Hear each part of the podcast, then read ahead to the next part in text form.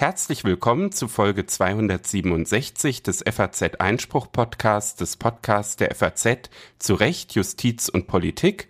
Heute ist der 9. August 2023. Mein Name ist Stefan Klenner und mit mir in der Sendung ist heute wieder Patrick Barners. Hallo, Herr Barners. Hallo, Herr Klenner. Herr Barners, wir haben heute die letzte Sendung vor unserer traditionellen Sommerpause. Die geht ja immer zwei Wochen lang. Die nächste Folge wird dann am 30. August sein. Und unsere heutige Sendung hat es aber nochmal in sich. Am Montag gab es eine Verhandlung vom Bundesgerichtshof. Noch keine Entscheidung zur Altersgrenze von Notaren. Notare sind ja eine juristische Berufsgruppe, die oft so ein bisschen außerhalb des Fokus der Aufmerksamkeit stehen, gibt nicht allzu viele davon, trotzdem haben sie sehr, sehr wichtige Aufgaben. Immer wenn es um Beglaubigungen, Beurkundungen, Grundstücksgeschäfte geht, sind Notare am Zug und bisher ist es so, dass Notare mit 70 Jahren ihren Dienst beenden müssen. Damit ist ein Notar nicht einverstanden und ich spreche über die Verhandlung vor dem Bundesgerichtshof mit Professor Dr. Matthias Schmöckel vom Rheinischen Institut für Notarrecht an der Friedrich-Wilhelms-Universität in Bonn. Ich bin gespannt, was er mir dazu zu sagen hat. Und danach blicken wir in die USA. Ja, dort ist der frühere Präsident Trump in der vergangenen Woche jetzt zum dritten Mal unter Anklage gestellt worden. Es wird einen Prozess gegen ihn in Washington geben und er wird sich verantworten müssen wegen seiner Handlungen nach der Präsidentenwahl 2020 und insbesondere auch seines Handelns am 6. Januar 2021. Und wir wollen mal ein bisschen ins Detail gehen, uns diese Anklageschrift angucken und sehen, was ihm genau zur Last gelegt wird. Danach geht es sozusagen von der großen Politik in einen ganz kleinen Ort nach Rheinland-Pfalz, wo zwei Landwirte vor dem Verwaltungsgericht Koblenz etwas erstritten haben, auch durchaus gegen Widerstände. Das wird uns im gerechten Urteil beschäftigen. Und danach gibt's wie immer in den Folgen mit Patrick Barners ein literarisches Interview, diesmal mit Ronen Steinke. Und da geht's um den Verfassungsschutz. Ronen Steinke hat gerade ein Buch geschrieben, Verfassungsschutz, wie der Geheimdienst Politik macht. Und das könnte eigentlich aktueller nicht sein, weil eines der Hauptthemen dieses Buches auch die Frage ist, ist es eigentlich rechtsstaatlich in Ordnung, dass der Verfassungsschutz nicht verbotene Parteien beobachtet, wie derzeit die AfD? das ist eine ganz aktuelle Frage. Ich bin gespannt auf Ihr Gespräch. Und jetzt freue ich mich auf Professor Matthias Schmöckel und unser Gespräch zur Altersgrenze von Notaren. Der Bundesgerichtshof hat am Montag über die Altersgrenze von Notaren verhandelt. Ein Anwaltsnotar aus Nordrhein-Westfalen ist nicht damit einverstanden, dass Notare mit 70 Jahren ihre Tätigkeit aufgeben müssen. Seiner Ansicht nach verstößt diese Regelung der Bundesnotarordnung gegen das Verbot der Altersdiskriminierung der EU-Grundrechtecharta. Eine Entscheidung der Richter ist am Montag noch nicht gefallen, sie wird in den kommenden Wochen erwartet über die juristischen Hintergründe spreche ich nun mit Professor Matthias Schmöckel. Er ist geschäftsführender Direktor des Rheinischen Instituts für Notarrecht an der Friedrich-Wilhelms-Universität Bonn. Guten Tag, Herr Professor Schmöckel. Grüß Gott. Herr Professor Schmöckel, die Altersgrenze für Notare hat schon in der Vergangenheit immer wieder Gerichte beschäftigt. Auch das Bundesverfassungsgericht hat wiederholt eine Verletzung der Berufsfreiheit verneint. Wie haben die Richter damals das begründet? Sie haben bisher immer die Notwendigkeit einer starren Regelung damit begründet, dass das leichter zu verwalten wäre. Sie haben auch darin keine Verletzung von Persönlichkeitsrechten gesehen. Das ist eine Haltung, die sich im 20. Jahrhundert entwickelt hat und in den letzten Jahrzehnten ja fast eine gewisse Selbstverständlichkeit angenommen hat. Trotzdem sieht es ja nun dieser Anwaltsnotar, der gerade vor dem Bundesgerichtshof verhandelt, anders und er beruft sich nun nicht auf die Berufsfreiheit des Grundgesetzes, sondern vor allem auf das Verbot der Altersdiskriminierung der EU Grundrechtecharta. Verändert sich dadurch der Prüfungsmaßstab? Das ist eine Frage, die die Gerichte zu interpretieren haben. Und wenn man von der Überzeugung geleitet ist, dass eine starre Altersgrenze eine Frage der Gleichheitsdefinition ist und dass das sozusagen die Notwendigkeit ist, mit der dann die gute Verwaltung stattfinden kann, dann wird man davon überzeugt sein. Aber das ist keine selbstverständliche Interpretation. Man kann gerade im Hinblick auch auf andere Traditionen äh, durchaus deutlich machen, machen, dass nicht jeder mit 60 oder 70 oder 80 den gleichen Fall abgibt. Und Dafür habe ich gerade auch als Professor in meinem Umfeld eine ganze Fülle von Anschauungsmaterialien. Einige Kollegen, die in den letzten Jahren aus meiner Fakultät ausgeschieden sind, sind wenige Jahre nach der Emeritierung dann leider schon gestorben. Und ein anderer Kollege, an den ich gerade denke, fast gleichzeitig ausgeschieden ist aus dem aktiven Dienst, spielt immer noch Tennis. Und das mit deutlich 80 Jahren. Die Fälle sind also dadurch, glaube ich, unterschiedlich zu behandeln. Als Universitätsprofessor mit dem Blick auch über die Landesgrenzen hinweg muss ich zum Beispiel zur Kenntnis nehmen, dass die Regelungen ja auch durchaus unterschiedlich sind in Deutschland wir also eine gewisse Flexibilität beispielsweise in Nordrhein-Westfalen haben, jedenfalls hin bis zum 70. Lebensjahr und im Ausland beispielsweise in den USA scheiden die Professoren aus der Lehrtätigkeit aus, wenn sie das wollen, beziehungsweise wenn sie den Moment, der angemessen war, verpasst haben durch den dezenten Hinweis der Kollegen. Jetzt vergleichen Sie ja so ein bisschen die Lage der Professoren mit der Lage der Notare. Jetzt könnte man ja sagen, bei den Notaren ist es vielleicht dann doch noch mal ein bisschen was anderes, weil es da ja quasi auch so einen Versorgungsauftrag in der Fläche gibt und da ja die Planbarkeit eine besondere Rolle spielt. Das ist ja, glaube ich, auch das, was Sie damit meinten, dass die Richter gesagt haben, man kann mit so einer Altersgrenze das besser verwalten. Greift das denn dann nicht durch? Ist das nicht dann doch was anderes als vielleicht in der Uni, wo es ja nicht diesen klassischen Versorgungsauftrag in gleicher Weise gibt? Dieser Unterschied leuchtet mir eigentlich am wenigsten ein, denn natürlich haben wir auch den Auftrag, den ganzen Umfang aller Fächer, die in der Rechtswissenschaft gelehrt werden, zu repräsentieren und müssen das mit der begrenzten Mannschaft leisten, die in der Fakultät versammelt ist. Die Tätigkeit der Professoren und der Notare ist beides überwiegend eine geistige Tätigkeit, keine Tätigkeit, die schwere körperliche Arbeit erfordert, wo man dann vielleicht früher von einer notwendigen Altersgrenze sprechen könnte. Hier gilt dann eigentlich auch nur die Frage, wer wie stark in Anspruch genommen werden kann bzw. will. Und da würde ich dann auch sehen, dass es unterschiedliche Fälle, aber vor allen Dingen in Form der unterschiedlichen Konstitution der Personen gibt. Dass es ein Kalkulation bei den Notaren gibt, das stimmt sehr wohl. Das, es mag auch hinsichtlich der Verwaltung ein Unterschied sein, aber auch das ist ja vielleicht ein Grund zu überlegen, ob man vielleicht den notwendigen Bedarf an Notaren vielleicht noch ein, zwei Jahre mit Hilfe von älteren Notaren erfüllen kann, bevor man dann wieder neu Stellen besetzt, die dann auf Jahrzehnte auch besetzt sind. Vielleicht gibt diese Möglichkeit auch einen Schuss zusätzliche Flexibilität in der Verwaltung. Das zu beurteilen fällt mir natürlich schwer, weil mir diese Aufgabe nicht zukommt.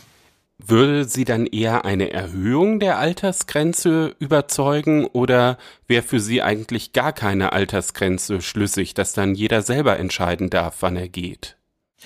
Mir leuchtet eigentlich letzteres mehr ein.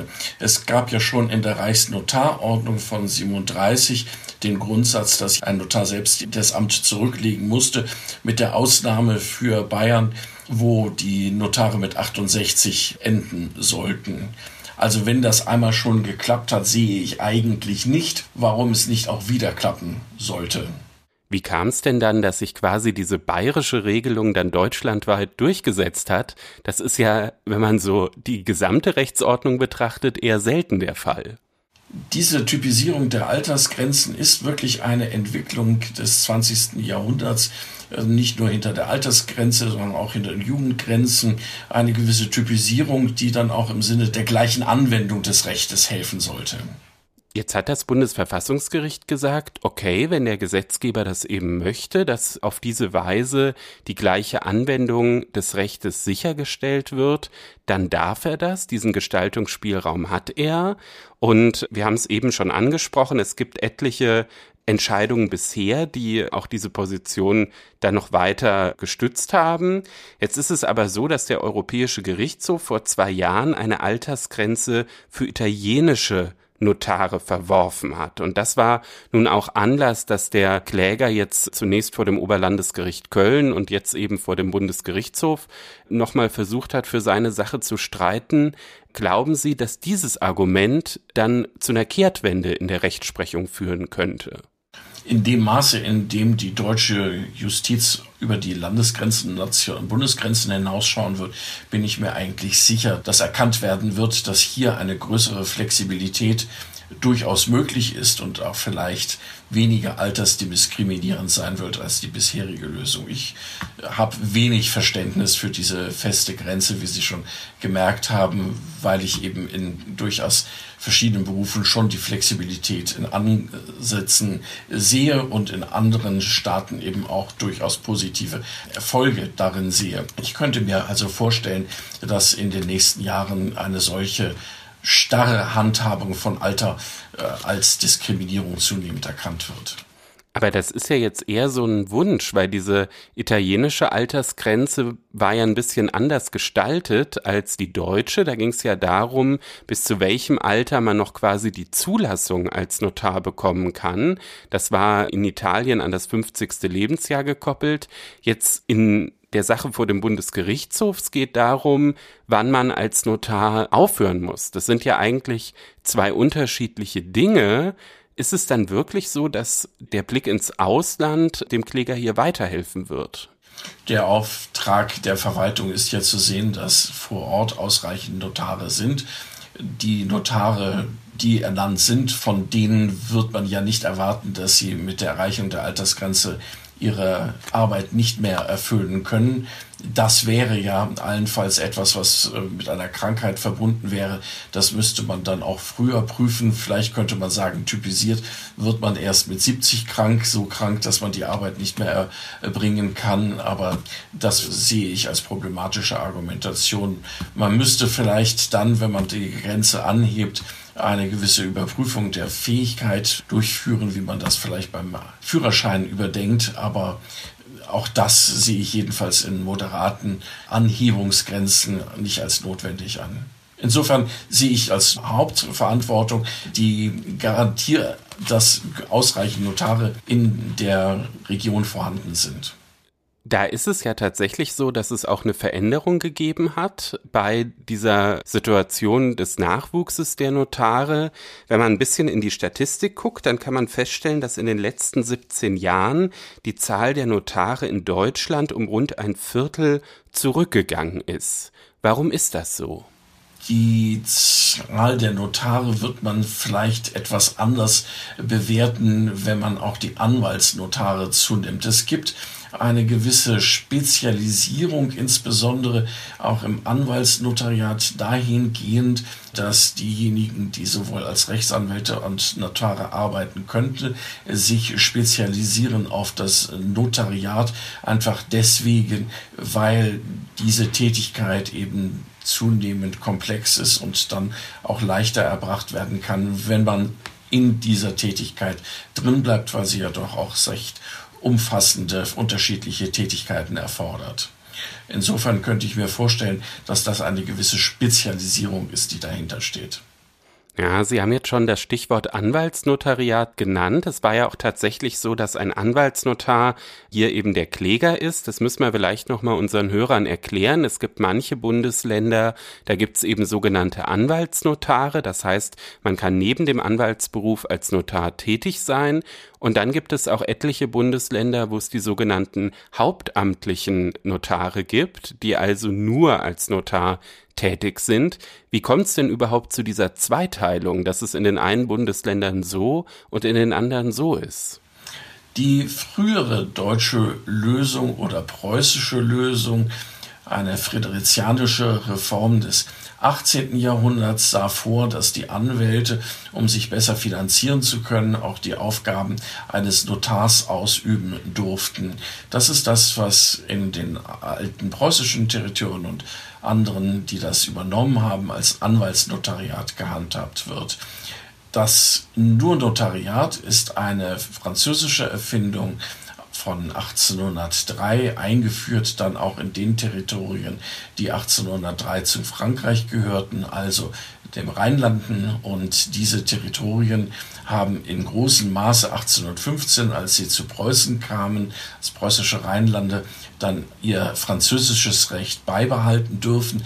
Deswegen, weil die Preußen darin auch die Vorteile für den Handel und die Modernität des Wirtschaftsrechts sahen. Das hat dazu geführt, dass neben dem rheinischen Recht auch übrigens Hamburg, dasselbe Rechtsschicksal, dass es erstmal diese Konkurrenz gab und dass sich beispielsweise in den 1860ern die bayerischen Notare dem französischen Nur-Notariat angeschlossen haben, einfach deswegen, weil es eine gewisse Konzentration der Arbeit vorsieht und man hat darin damals dann das bessere Modell erkannt. Man kann diese Erfolgsentwicklung des Nur-Notariats auch weiterziehen äh, bis hin zum 20. Jahrhundert der Wiedervereinigung, in der dann die meisten Bundesländer des Ostens sich dem Nur-Notariat angeschlossen haben und auch Baden-Württemberg, das noch eine andere Form des Amtsnotariats hatte, sich auch dem Nur-Notariat geöffnet hat, sodass es jetzt eine überwiegende Tendenz gibt in Deutschland das nur Notariat anzuerkennen mit einem Keil des alten preußischen Rechtes von Norden nach Süden in der Mitte der Bundesrepublik.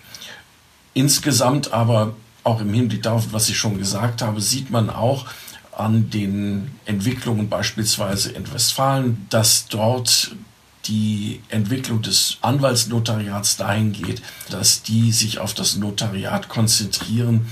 Insgesamt scheint mir also das nur Notariat eine sehr erfolgreiche Geschichte zu sein.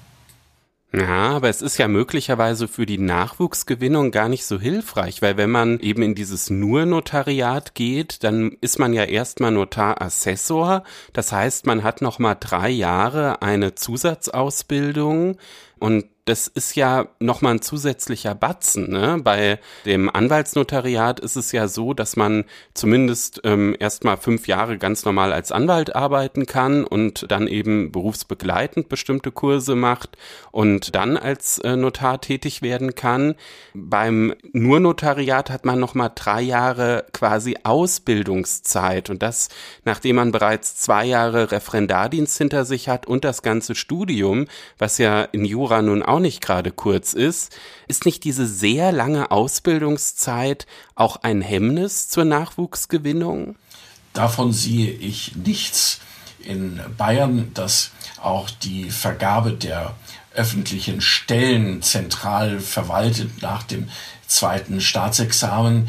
Da geht alles einerseits streng nach der erreichten Stufe, die man im Examen erreicht hat, also der erste und der zweite, die bekommen aus einem Pool von den öffentlichen Stellen, wo die Richterstellen drin sind, die Stellen an der Bayerischen Staatskanzlei und auch dem Notariat nach den Noten abgestuft, die Angebote. Und tatsächlich bekommen die Besten zunächst die Notarstellen angeboten.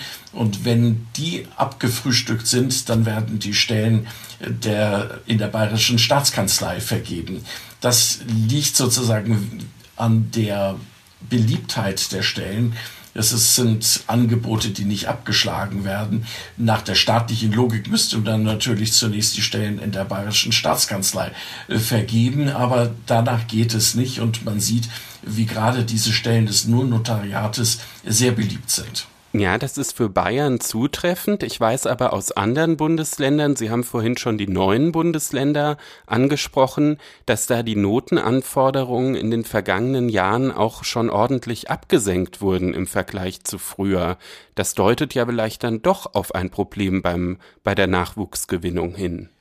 Das kann ich für die neuen Bundesländer nicht beobachten. Hier in Rheinland gibt es äh, keine derartige Entwicklung.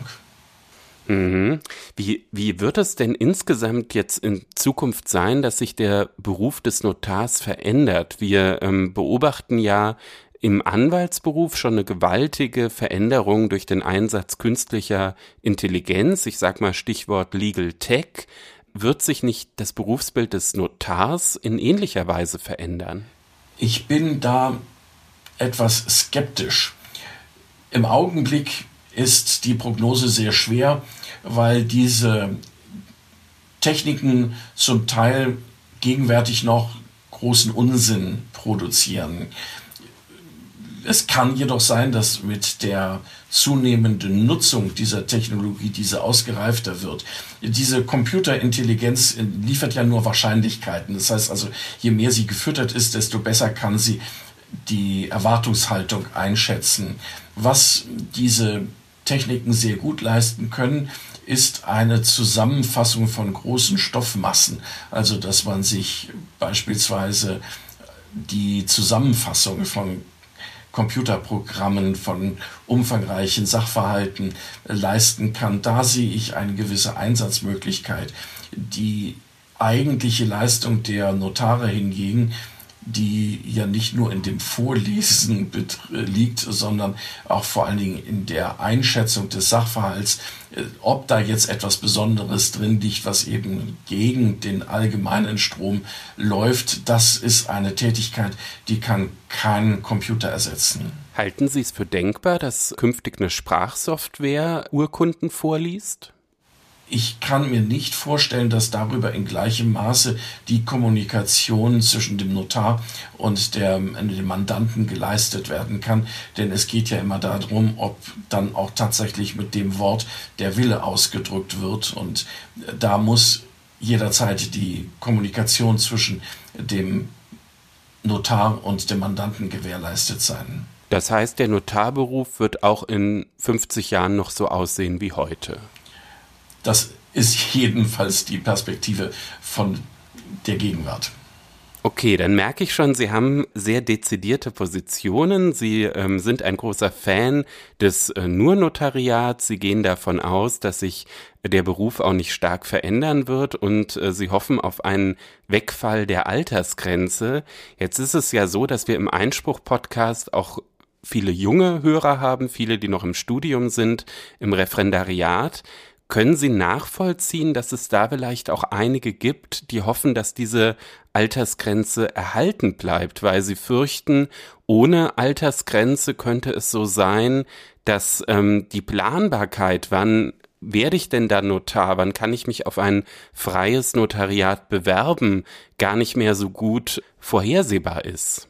Ich glaube, dass das nicht der Fall ist.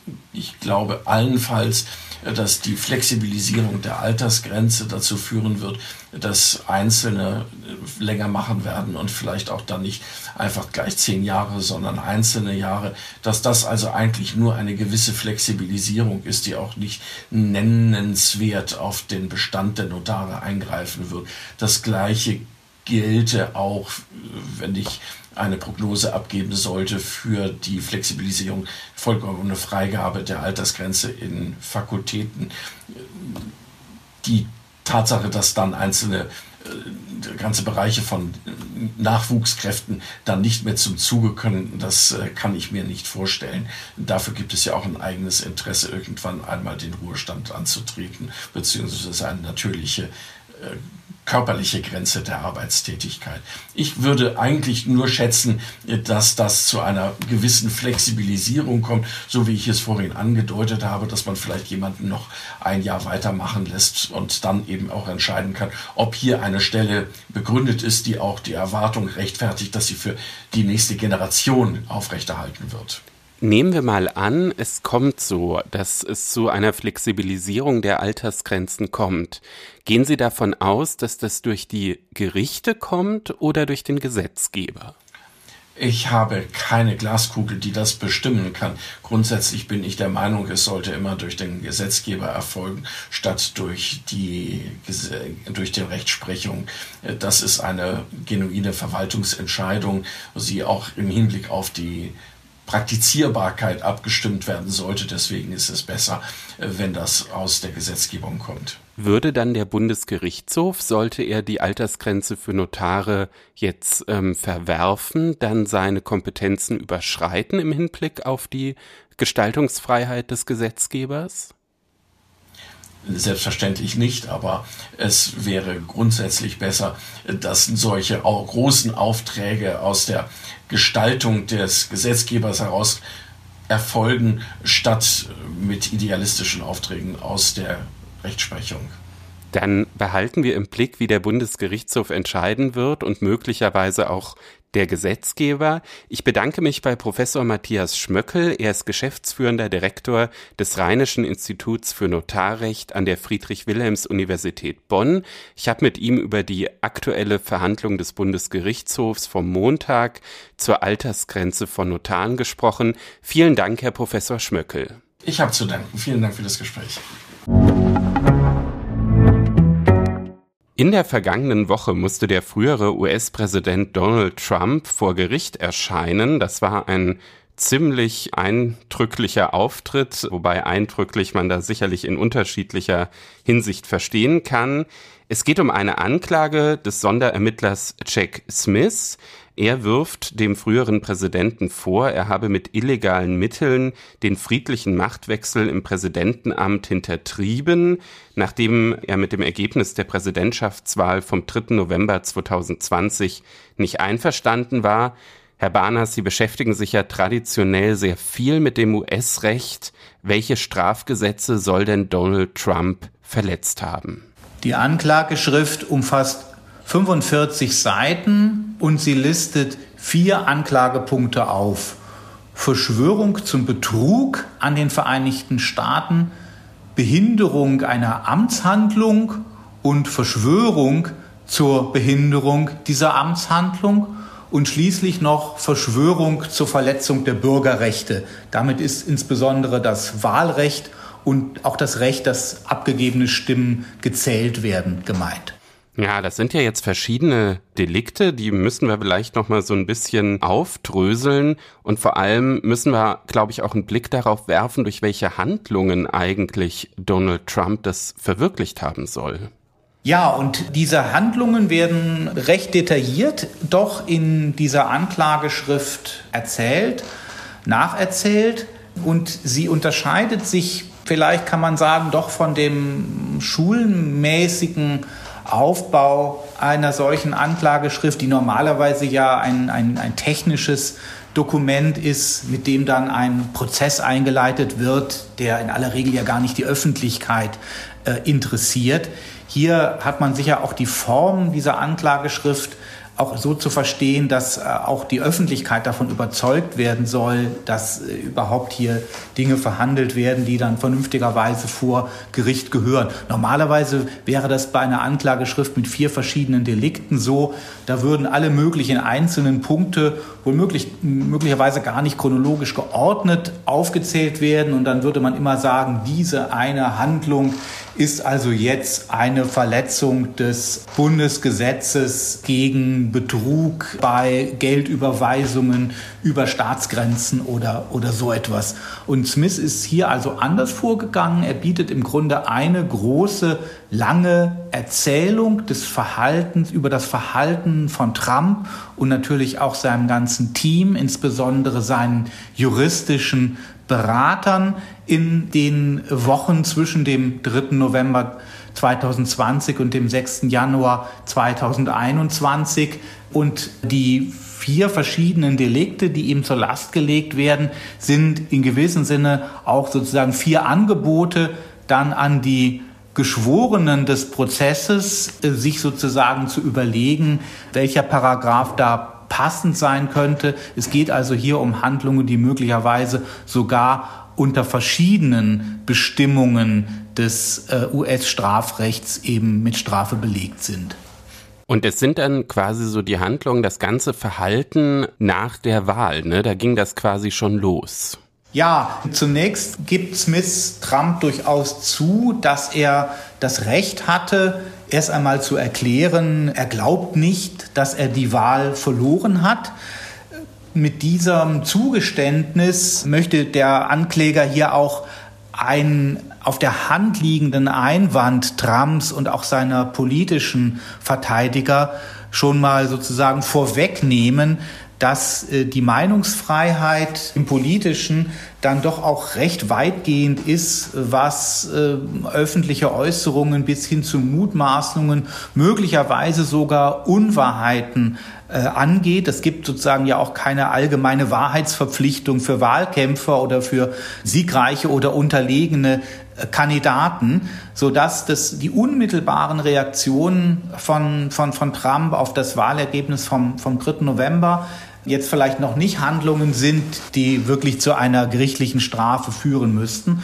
Und dann wird aber sehr detailliert erzählt, wie verschiedene Strategien von Trump ineinander greifen und desto mehr Energie betrieben werden von ihm und seinen Beratern, je deutlicher es dann wird, dass mit den ersten Versuchen vor Gericht in einzelnen Bundesstaaten auf dem quasi klassischen Wege der Wahlprüfung, Korrekturen der Wahlergebnisse äh, zu äh, erreichen, dass er damit nicht durchkommen würde. Und es sind dann im Grunde fünf Handlungskomplexe. Ich hatte ja gesagt, dass, dass dieser technische Begriff, der dann verwendet wird für die entsprechenden Delikte, der lautet Verschwörung. Das, da müssen ja bei einer Verschwörung immer eben verschiedene Personen zusammenspielen. Und eine Verschwörung ist ja auch was anderes als ein, als ein Banküberfall. Da müssen also auch verschiedene Handlungen dann ineinander greifen. Und hier handelt es sich also gleich um fünf Handlungskomplexe. Es beginnt eben mehr oder weniger parallel zu diesen gerichtlichen, zu dem gerichtlichen Vorgehen auch mit Einflussnahme auf die Behörden oder anderen Organe in den Bundesstaaten, wo das Ergebnis knapp aussah. Als die Trump-Leute dann merkten, dass sie da auch nicht so richtig weiterkamen, haben sie dafür gesorgt, dass die Wahlmänner, die eigentlich vorgesehen waren in diesen Bundesstaaten, für den Fall, dass Trump offiziell gewonnen hätte in dem jeweiligen Staat, dass diese Wahlleute zusammentraten, als wären sie eben die legitimen Wahlleute und eben ihre Stimmen pseudoförmlich, ich referiere jetzt die Anklageschrift, das ist die Sicht der Anklageschrift, pseudoförmlich in einer Mimikrie des, der korrekten, des korrekten Verfahrens für Trump ab, abgegeben haben. Für diese Versuche, da eben diese Einzelstaaten zu beeinflussen, wurde dann in den Tagen um Weihnachten und herum und nach Weihnachten auch äh, versucht, das Justizministerium direkt in Dienst zu nehmen. Es gab den Versuch, entsprechende offizielle Schreiben des Justizministeriums mit diesem Inhalt, mit Aufforderungen, da eben diese, diese anderen Wahlleute offiziell anzuerkennen, heraus, herauszuschicken.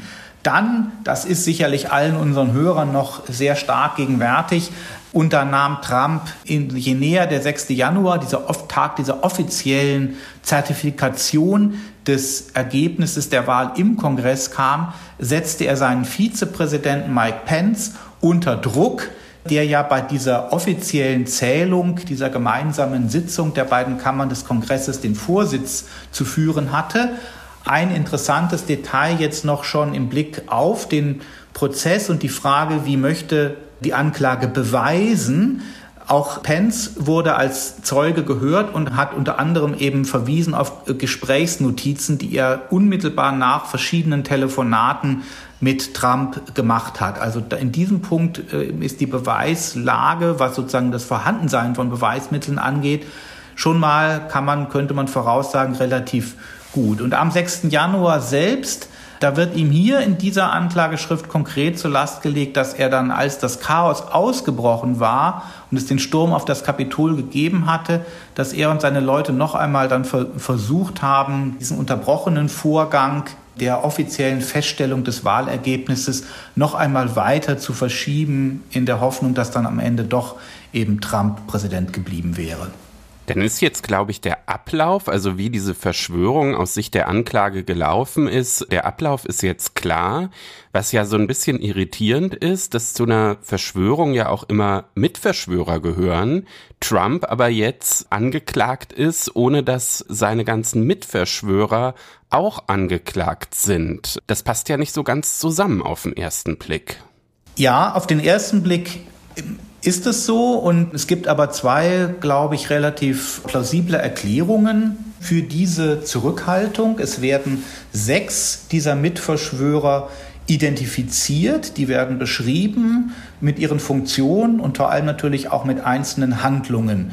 Und es ist unseren amerikanischen Kollegen in den amerikanischen Medien auch nicht so schwer gefallen, diese sechs Personen zu identifizieren. Denn die Vorgänge sind ja auch schon mehrfach untersucht worden. Insbesondere hat es diese umfangreiche Untersuchung im Untersuchungsausschuss des Repräsentantenhauses gegeben. Also man weiß eigentlich, wer das ist. Warum werden die jetzt hier nicht mit Namen benannt und vor allem, warum werden sie nicht auch jetzt schon unter Anklage gestellt? Das kann noch kommen. Zwei Gründe. Der eine Grund ist der, möglicherweise hofft der Ankläger, dass der so lange das Damoklesschwert einer äh, möglichen Anklage über diesen äh, sogenannten Mitverschwörern schwebt, dass der eine oder andere sich bewegen lassen wird, gegen einen Verzicht auf eine Anklageerhebung gegen ihn sozusagen als Kronzeuge gegen Trump auszusagen. Und der andere Gesichtspunkt, der bezieht sich auf den Zeitdruck, unter dem äh, dieses, äh, dieses Verfahren jetzt äh, sich abspielen wird.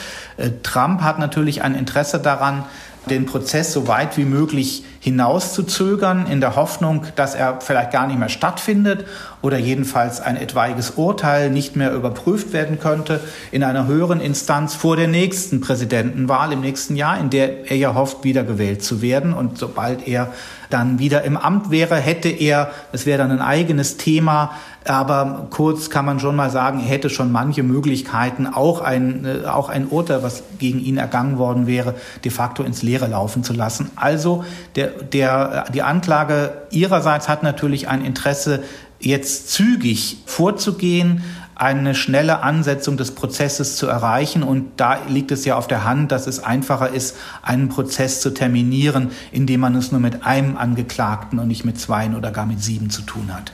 Ja, das ist dann aus Sicht der Anklage eine ziemlich logische Strategie. Sie haben auf der anderen Seite ja jetzt auch schon so ein bisschen die Verteidigung von Donald Trump angesprochen, also auch sind auf diese Verzögerungstaktik eingegangen. Ein anderer Ansatzpunkt könnte ja auch in verschiedenen juristischen Argumenten liegen und da könnte ich mir vorstellen, dass die Gesetze, um die es jetzt geht, da auch eine Rolle spielen, weil nicht alle Gesetze, die da eine Rolle spielen, so ganz auf den ersten Blick eins zu eins auf diesen Fall Trump natürlich äh, zugeschnitten sind. Also es geht da unter anderem ja um das Gesetz äh, gegen Behinderung einer Amtshandlung. Das ist aus dem Jahr 2002 eigentlich entstanden als Reaktion auf äh, einen Wirtschaftsskandal. Und im ersten Absatz ist da von der Zerstörung und Unterschlagung von Dokumenten die Rede. Wenn ich das jetzt nur rein vom, vom Wortlaut mir angucke, könnte man ja erstmal denken, Trump müsse nachgewiesen werden, dass er Wahlzettel und Wahlunterlagen selbst gefälscht oder vernichtet hat. Und das dürfte ja ziemlich schwer werden. Ja, das äh, drängt sich auf, wenn man den ersten Absatz liest. Äh, der zweite Absatz dehnt dann aber die äh, Strafdrohung auch aus äh, auf diejenigen, die auf andere Weise, otherwise, diese, äh, diese jeweilige Amtshandlung behindern. Und das ist in der Tat äh, von den Gerichten nun äh, ziemlich weit ausgelegt worden, dass damit im Grunde nochmal ein ganz anderer Komplex auch von, von Handlungen hinzukommt. Und äh, besonders wichtig jetzt äh, für unseren Zusammenhang ist, dass es, dass es eben auch schon in sogar wirklich etlichen, in mehreren Dutzend Prozessen, die es gegen einzelne äh, Angehörige dieses Mobs äh, vom 6. Januar, die das Kapitol gestürmt haben, äh, die sind ja zu Dutzenden schon ähm, verurteilt worden. Und da war es geradezu Standard, also nach letzter Zählung hat es 70 Urteile gegeben, in denen eben genau dieser Paragraph, dass eben hier eine offizielle Amtshandlung behindert worden ist und eben wenn man ein, ja, wenn man da eben in den Senatsaal hineinstürmt, dann ist ja, unterschlägt man ja keine Dokumente, sondern man verhindert einfach, dass, dass da, dass da weiter, weiter gearbeitet äh, werden kann und äh, diese Zeremonie statt, stattfinden kann. Also davon haben sich die Richter, äh, die Einzelrichter da der Bezirksgerichte nicht, nicht abschrecken lassen. Man kann aber sagen, dass möglicherweise die Anwendung hier dieses Gesetzes auf etwas wackeligen Beinen steht, wenn man daran denkt, es würde höchstwahrscheinlich eine Verurteilung Trumps dann am Ende auch vom Supreme Court überprüft werden müssen.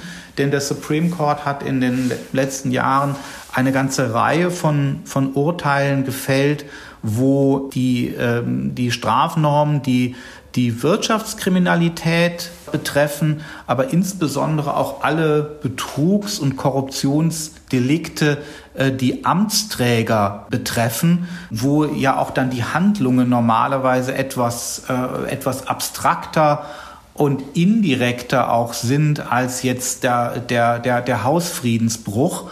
Und die haben das äh, meistens ziemlich eng äh, aus, ausgelegt bei, bei Handlungen dieser Art. Und da gibt es unter amerikanischen Juristen auch die Meinung, dass man doch auch einige Richter finden könnte, die bei diesem Enron-Gesetz von 2002 dann sagen, ja, aber auch dieser zweite Absatz mit, dem, mit den anderen Methoden der Behinderung, den muss man schon noch zurückbeziehen auf, äh, äh auf eben äh, Handlungen, die eigentlich auf die, äh, auf die Zerstörung oder das Nicht mehr nutzen können von Akten zielen.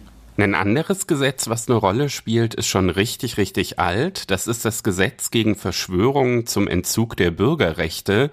Das stammt aus dem Jahr 1870 und sollte eigentlich das Wahlrecht der befreiten Sklaven insbesondere gegen den Ku Klux Klan sichern das ist ja erstmal so ein bisschen schwierig, da jetzt den Zusammenhang zu erkennen. Also natürlich gab es auch äh, die Debatte, ob Trump irgendwie versucht, äh, Schwarzen ihr Wahlrecht äh, zu rauben. Insbesondere in äh, Georgia war das äh, Thema.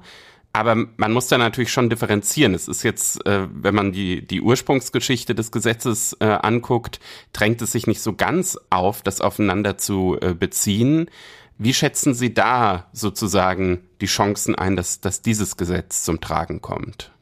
Ja, es gab eine gewisse Überraschung, dass Smith hier auch dieses Gesetz einbezogen hat. Ich könnte mir auch vorstellen, dass was äh, die äh, politische Wirkung angeht in der Öffentlichkeit, dass doch dieser Gedanke mitgespielt hat, dass man Trump hier dann, indem man ihn äh, nach diesem Gesetz zu fassen bekommen möchte, in die Tradition des Ku Klux Klan stellt. Ähm, was das Juristische angeht, so ist es natürlich ganz gefährlich, immer und hier und hier besonders irgendwie Kaffeesatzleserei, was den Supreme Court angeht, zu betreiben. Aber immerhin kann man da sagen, wir hatten ja auch gerade in diesem Jahr, wir haben ja auch darüber gesprochen in einer früheren Folge unseres Podcastes, äh, hatten ja verschiedene Entscheidungen des Supreme Court auch zur Rassendiskriminierung. Und da ist eigentlich die Grundlinie, dass man im Rückblick auf diese Bürgerrechtsgesetze aus der Zeit nach dem Bürgerkrieg dann eben betont, ja, die hatten damals, sollten sie den befreiten Sklaven zugutekommen, aber sie hatten einen universalistischen Sinn. Sie sichern Rechte aller Bürger. Und da ist dann schon interessant, dass dieses spezifische Gesetz dann eben das ganze 20. Jahrhundert und, und auch noch jetzt im 21. Jahrhundert durchaus immer wieder angewandt worden ist. Und zwar nun wirklich konkret auch in mit unserem Fall vergleichbaren Fällen von Wahlbetrug. Und obwohl im Wortlaut des Gesetzes solche äh, Wörter wie ver, äh, verletzen, bedrohen und einschüchtern vorkommen, wo man also natürlich wirklich die Ku Klux Klan Leute vor Augen hat, hat der Supreme Court also schon vor Jahrzehnten entschieden, dass auch ein Wahlbetrug durch List, wo keine Gewalt oder auch keine Gewaltdrohung gegen Wähler angewandt wird, dass, dass eben auch ein solcher Wahlbetrug unter diesen Paragraphen fällt. Und etwa im Jahr 1944, da ging es um die Manipulation der Wahl eines Senators, wo dann mehr Stimmen als abgegeben worden waren, äh, in den Wahlurnen steckten. Und da hat das Gericht ausdrücklich gesagt, äh, dass eben nicht nur das Recht, eine Stimme abzugeben, sondern auch, dass, dass die Stimme ordnungsgemäß gezählt wird. Auch das ist geschützt hier durch dieses Strafgesetz. Und noch ein ganz junger äh, Fall, äh, ein, Strafurteil aus diesem Jahr betraf äh, die Wahl, die Präsidentenwahl 2016. Damals hatte es jemanden gegeben, der mit so einem besonders perfiden, wenn auch eigentlich so ziemlich schlichten Trick Wähler, äh, äh, die eigentlich Hillary Clinton wählen wollten, davon abgehalten hatte, gültige Stimmen abzugeben, indem er ihnen übers Internet eingeredet hatte, ja, es sei ganz einfach, man könne bei Twitter mit einem bestimmten Hashtag auch seine Stimme abgeben, müsse da eben dann nur Vote for Hillary Clinton oder sowas hineinschreiben. Und leider sind tatsächlich einige Leute darauf reingefallen und dieser Mann wurde aber in diesem Jahr jetzt eben auch nach diesem Gesetz von 1870 verurteilt.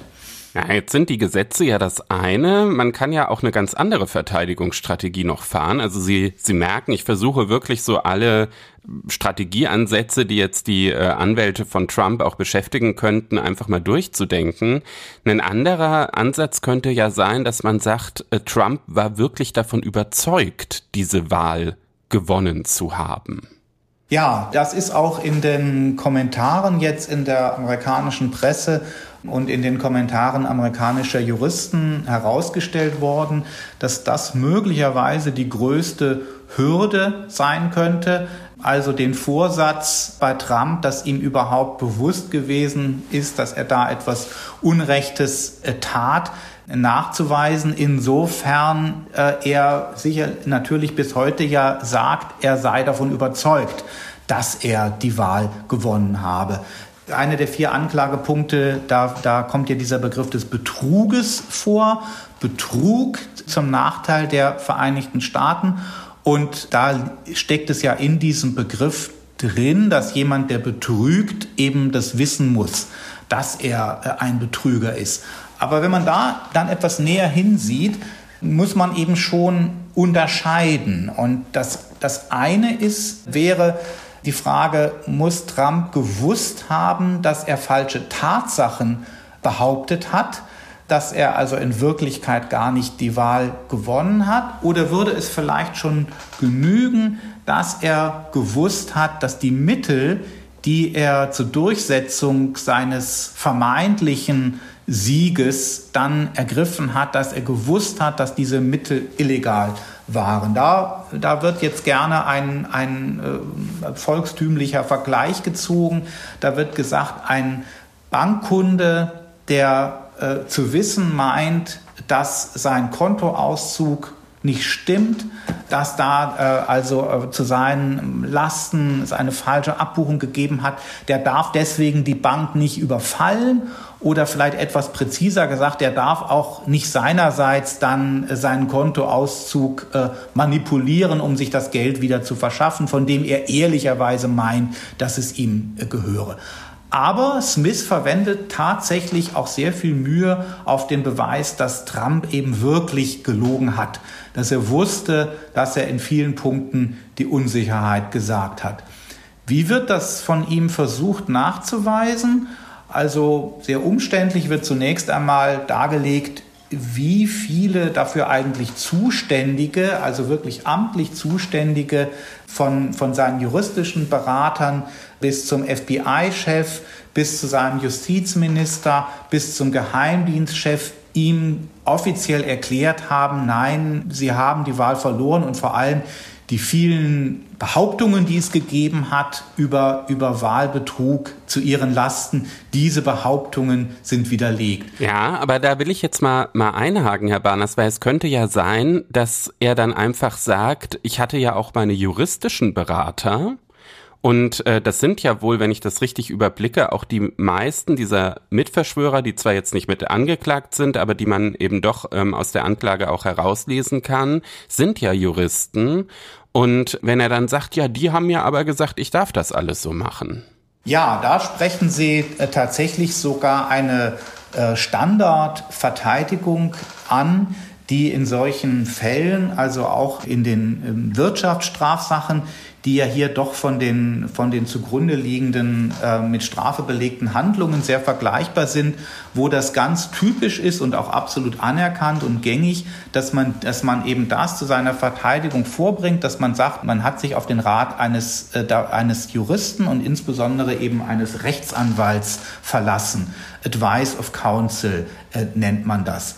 Aber ich glaube, es liegt auch auf der Hand, wenn man überlegt, ja, was bedeutet das, wie weit kann man das treiben, dass man das auch nicht überstrapazieren darf, dass also nicht alles, was einem gesagt worden ist und war, wofür ein Jurist seinen Namen hergegeben hat und gesagt hat, ja, also wir könnten hier auf diesem Wege, ähm, auf diesem Umwege der Gesetzesinterpretation könnten wir unser Ziel erreichen, äh, zu sagen, das ist alles ganz legal, was wir hier, hier vorhaben, dass man das nicht zu weit äh, äh, treiben darf, denn sonst müsste ja jemand, der eben ein ein Wirtschaftsverbrechen oder hier ein Verbrechen der politischen Korruption begehen will, müsste halt nur sich irgendeinen sogenannten Winkeladvokaten, will keinem unserer Hörer natürlich zu nahe treten, suchen, der eine völlig abwegige, verrückte Theorie vertritt und das würde dann formal genügen, sich auf die zu berufen.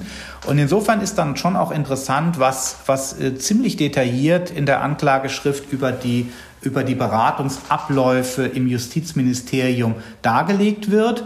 Und man wird hier auf jeden Fall sagen müssen, dem Rat eben einzelner benannter äh, Juristen, die zum Teil ja auch außerhalb dann der Amtshierarchie des Justizministeriums standen, insbesondere natürlich Trumps persönlicher Anwalt Rudi Giuliani, dem haben auf der anderen Seite steht dem entgegen der Rat der meisten anderen äh, Juristen, also auch der Leute, die von Trump selber ja, ja ernannt worden waren, die ihm auch zu den entsprechenden juristischen Theorien, wie das mit den Wahlleuten und so weiter war, äh, da eben in zum Teil drastischen Worten abgeraten haben.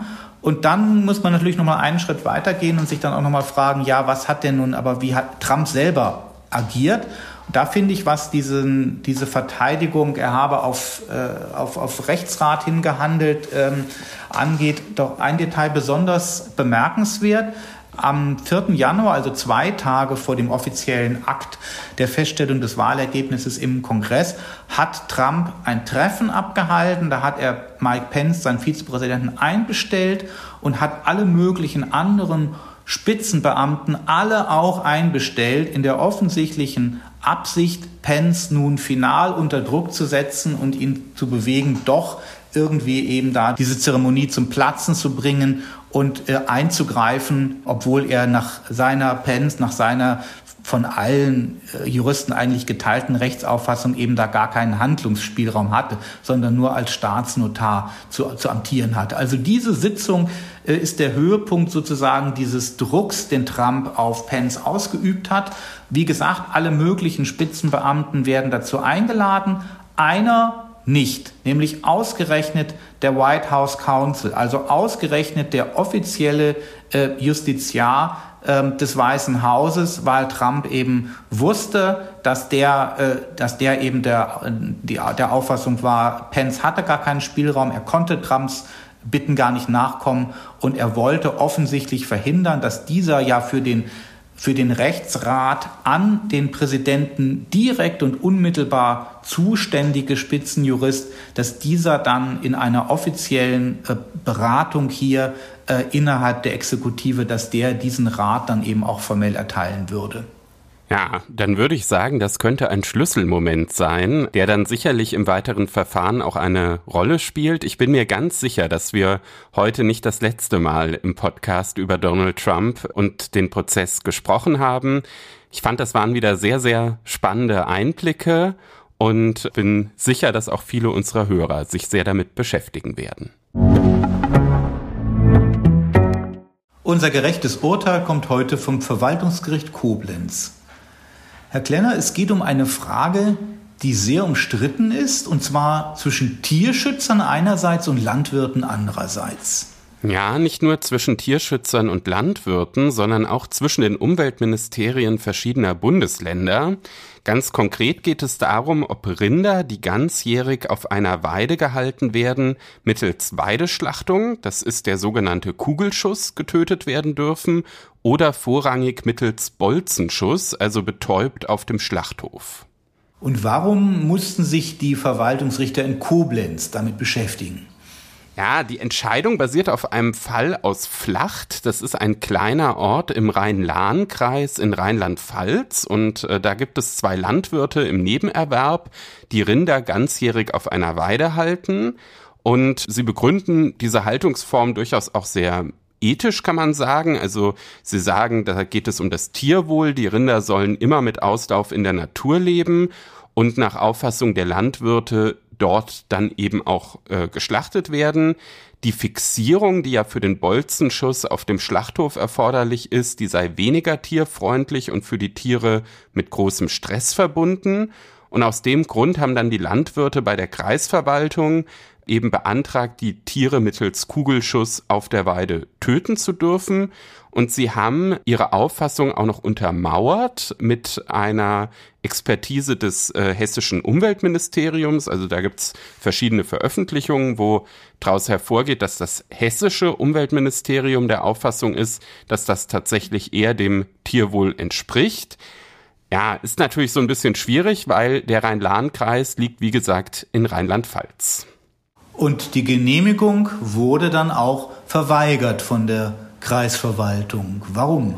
Ja, die haben argumentiert mit den Sicherheitsrisiken, die bei so einem Kugelschuss natürlich immer bestehen. Also da ist natürlich die Wahrscheinlichkeit, dass man äh, daneben schießt oder dass das Tier dann auch nicht äh, sofort tot ist, zumindest größer. Es gibt da sehr unterschiedliche Auffassungen, wie groß da wirklich die Risiken sind, aber man kann sagen, zumindest größer als beim Bolzenschuss auf den Schlachthof. Und dann gab es auch noch einen Erlass des rheinland-pfälzischen Umweltministeriums, aus dem hervorgeht, dass der Kugelschuss bei Weidetieren nur in Ausnahmefällen anzuwenden sei. Und dann gab es eben einen ablehnenden Bescheid. Damit waren die Landwirte nicht einverstanden und legten Widerspruch ein. Wie ist denn die Kreisverwaltung dann mit diesem Widerspruch umgegangen? Ja, nicht gerade rühmlich, würde ich sagen. Die haben nämlich einfach nicht entschieden. Also haben einfach nichts gemacht. Unsere Verwaltungsrechtsexperten wissen natürlich, dann kommt es irgendwann zur Untätigkeitsklage nach 75 VWGO. Die kann ja immer dann erhoben werden, wenn eine Behörde drei Monate nach Erhebung des Widerspruchs äh, noch nicht entschieden hat. Und genau das ist dann eben passiert. Daraufhin hat das Gericht dann einen Vergleich zwischen den Bauern und der Verwaltung angeregt. Es ist ja erstmal so der naheliegenden Punkt, ne? Gerade bei so einer Sache, wo ja die äh, Richter vielleicht auch erstmal mit der Materie nicht allzu viel zu tun haben und man auch irgendwie denkt, Mensch, das muss doch auch ohne Entscheidung hier aus dem äh, Weg geräumt werden. Aber da waren die Landwirte nicht einverstanden. Sie haben gesagt, sie bestehen auf eine Entscheidung, auch um Rechtssicherheit für künftige Schlachtungen zu haben und auch weil sie durchaus auch sich als Präzedenzfall für andere Viehzüchter verstehen. Ja, und als diese Vorreiter dürfen sie sich jetzt feiern lassen, denn das Verwaltungsgericht Koblenz hat ihnen in der Tat recht gegeben. In der Tat, was ja erstmal überrascht, weil es wie gesagt diesen Erlass des rheinland-pfälzischen Umweltministeriums gibt, der ja so ein bisschen in die Gegenrichtung deutet. Äh, da hat aber das Gericht gesagt, daran sei es nicht gebunden. Grund dafür ist, dass äh, dieser Erlass keine Außenwirkung gegenüber den Bürgern entfaltet. Und es gebe deshalb eben einen Anspruch der Landwirte auf Genehmigung, äh, mit äh, Kugelschuss ihre Tiere töten zu dürfen. Entscheidend für die Richter war hier die Tierschutzschlachtverordnung. Dabei handelt es sich um eine Bundesverordnung, mit der Deutschland äh, die Tierschutzvorgaben der EU umsetzt. Und aus deren Anlage geht lediglich hervor, dass die Schlachtung mit dem Kugelschuss bei Weidetieren nur mit Einwilligung der zuständigen Behörde erfolgen darf. Aber sie lesen eben nicht dieses Regel-Ausnahme-Verhältnis, was äh, das rheinland-pfälzische Umweltministerium rein interpretiert hatte, da heraus. Ja, dabei könnte man ja zunächst mal denken, indem eben die Einwilligung der Behörde nötig ist, ist die Sache eben so geregelt, dass es normalerweise äh, eben anders gemacht werden soll.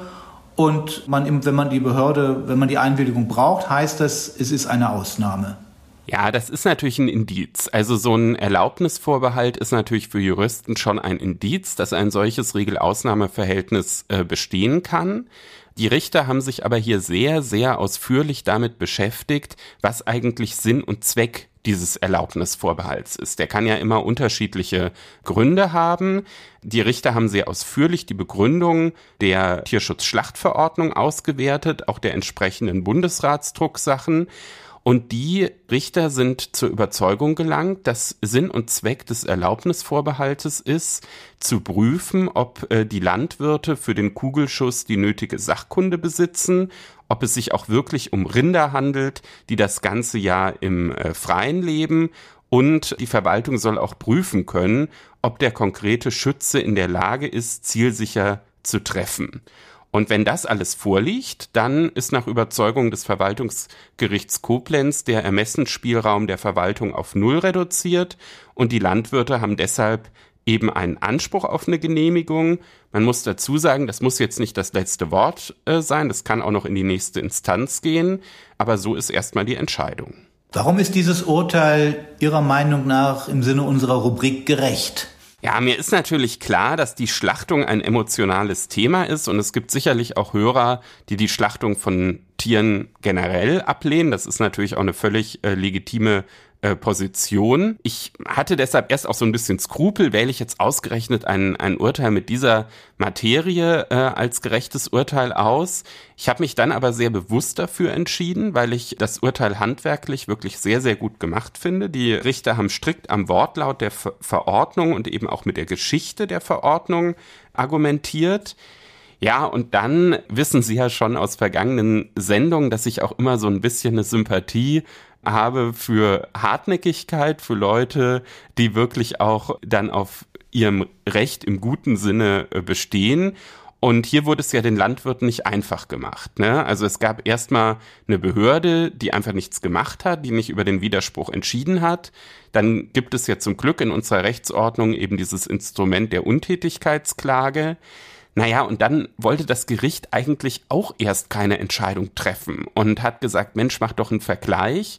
Und da muss man ja schon wirklich auch, ich sag mal, wenn man selber kein, kein Jurist ist, sondern man ist Landwirt äh, im, im Nebenerwerb, muss man dann schon wirklich Standvermögen haben ähm, und vielleicht auch gute anwaltliche Beratung, um dann weiter bei seiner Position zu bleiben. Und die Richter haben sich dann aber eben auch darauf eingelassen, haben sich sehr in diese ja eigentlich für Juristen völlig fremde Materie eingearbeitet. Und deshalb denke ich, ist das Ganze im guten Sinne ein gerechtes Urteil. Ich werde es auch in den Show Notes verlinken, so dass unsere Hörer die Begründung auch nochmal nachvollziehen können. In der Literaturrubrik des Einspruch Podcasts habe ich wieder einmal das Vergnügen, mit einem Autor über ein neu erschienenes Buch zu sprechen. Es ist Ronen Steinke und er hat gerade im Berlin Verlag das Buch veröffentlicht Verfassungsschutz, wie der Geheimdienst Politik macht. Guten Morgen, Herr Steinke. Das Vergnügen ist ganz meinerseits, lieber Herr Barners. Guten Morgen. Hier sprechen Journalisten, mit Juristen, Juristen, mit Juristen. Ich bin der Nicht-Jurist unter den Moderatoren unseres Podcastes. Sie, lieber Herr Steinke, sind auch Journalistenkollege. Sie sind aber auch Jurist und es ist dann noch mal eine besondere Freude, dass wir hier von der FAZ mit diesem Gespräch eine Brücke hinüberschlagen zu unseren lieben Kollegen von der Süddeutschen Zeitung, für die Sie nicht in München, sondern in Berlin als rechtspolitischer Korrespondent tätig sind. Und sie haben neben dieser äh, hauptberuflichen Tätigkeit eine doch beeindruckende Zahl von, von in der Kritik auch immer mit Neugier, natürlich auch zum Teil mit Widerspruch, das liegt in der Natur der Themen, aufgenommenen Büchern verfasst. Wir, wir können die hier gar nicht alle durchgehen, aber ein paar Stichworte wollte ich doch nennen, zumal auch schon ihre Doktorarbeit in der FAZ nicht übersehen, sondern im Gegenteil auch deutlich klar empfohlen wurde von Alexandra Kämmerer. Sie haben ihre Doktorarbeit geschrieben über den Internationalen Strafgerichtshof und die deutsche Haltung äh, dazu, wie es also dazu kam, dass gerade die Bundesrepublik Deutschland da ein besonderes Interesse hatte, das ist, dass dieser internationale Strafgerichtshof gegründet wurde. Und in dieser Fragestellung und ihrer Antwort darauf hat man dann schon einen zweiten Schwerpunkt auch ihrer literarischen, ihrer Sachbuchveröffentlichung, nämlich Fragen der Geschichtspolitik und der juristischen und äh, rechtspolitischen äh, Vergangenheitsbewältigung. Äh, da nenne ich jetzt nur als eines ihrer Bücher ihre Biografie über Fritz Bauer, äh, bei Piper 2013 erschienen. Noch im letzten Jahr ist ebenfalls im Berlin Verlag von Ihnen ein Buch erschienen, das dann auch durchaus auf politische Resonanz gestoßen ist. Vor dem Gesetz sind nicht alle gleich. Die neue Klassenjustiz. Und jetzt, nur ein Jahr später, haben Sie dann nachgelegt mit diesem, mit diesem Buch über den Verfassungsschutz.